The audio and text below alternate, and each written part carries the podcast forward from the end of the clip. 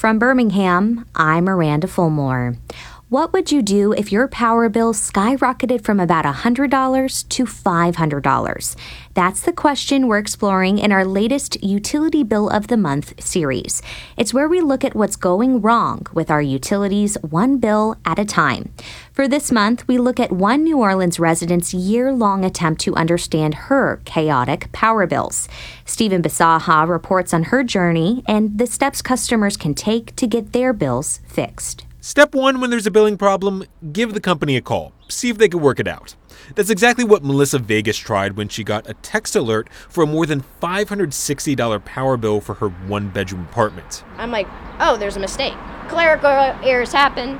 Let me call and figure out what's going on. There's no reason I should owe $563. Now, this is not the first big bill Vegas received. She moved into her roughly 900 square foot apartment off Magazine Street at the end of 2021. And for the first few months, everything seemed fine. Power bills ranged from about 100 to 200 bucks. But then Entergy New Orleans called to say there was a billing problem. They'd been estimating how much she owed because workers couldn't reach her gas meter, and turns out they were underestimating. So she should expect one big bill to make up for that. Not long after, she got a roughly $350 bill. That's fair. I don't have an issue with that. I don't know where they got that number from, but whatever. But she then gets an even bigger bill and eventually that $560 bill. She thinks this should be an easy fix, maybe a 15 minute phone call. Instead, she's been going back and forth with Entergy for nearly a year. She says each time she calls Entergy, it's like spinning a wheel, leading to a different customer rep on the line and a different reaction. From apologetic, we're going to figure out what's going on, I'm going to do everything to help you, to dismissive. She doesn't know what I'm talking about. Digging through Vegas's account page with all the charges and reversals is like spreadsheet whiplash. She'd get hundreds of dollars in different charges, but then hundreds of dollars in credits too, often in the same day. It looks like I own like four properties if you were to like look at my account. We reached out to Entergy to understand what's going on with Vegas's account.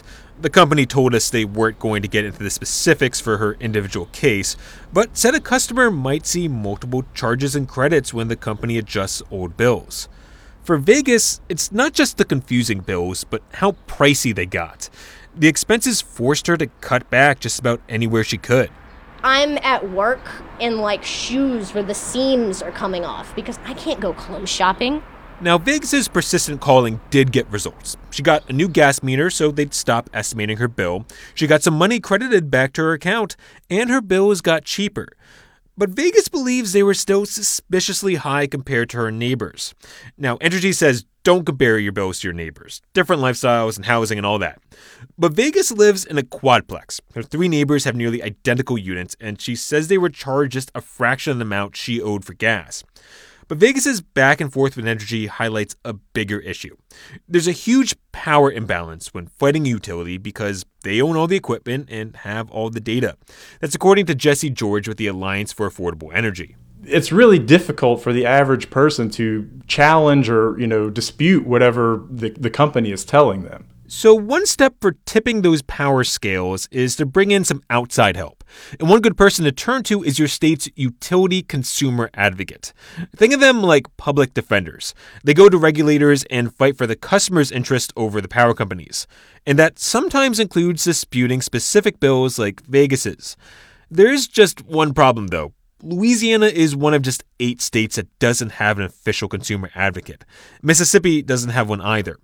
Now, in Louisiana, the Alliance for Affordable Energy does act like the unofficial consumer advocate, but George says it's not a fair matchup. We're facing a Fortune 500 company uh, that has all the resources and personnel that goes along with that, and we're just, you know, a seven or eight person organization. Is that really worse off, though, than like a one government, like a, a bureaucrat or two that gets assigned to be the consumer advocate? Well, at least then you have the resources of the state behind you. Another step customers can take is going straight to the regulators themselves. For most of Louisiana, there's a state commission to file complaints with. In New Orleans, it's the city council. What we've typically told people to do is to send an email to their city council member and to CC the Alliance for Affordable Energy, uh, because typically that gets a response from the council. Here's a bonus step contact the media. After he reached out to Entergy New Orleans, the company assigned someone to work on Vegas's case. That worker told her the most recent high bills could have been a problem with the new gas meter. She's since been credited hundreds of more dollars. Which I am appreciative of that. That is progress. But she's still not satisfied. That explains why she was paying hundreds of dollars for gas when her neighbor's gas charges were so much less.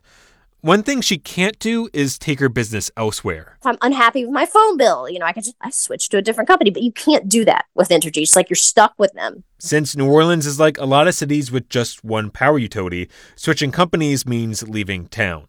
For the Gulf States Newsroom, I'm Stephen Bisaha. That story is the latest in the Gulf States Newsroom's new Utility Bill of the Month series. To share your own utility billing story, visit us at wbhm.org slash bill. That's wbhm.org slash bill.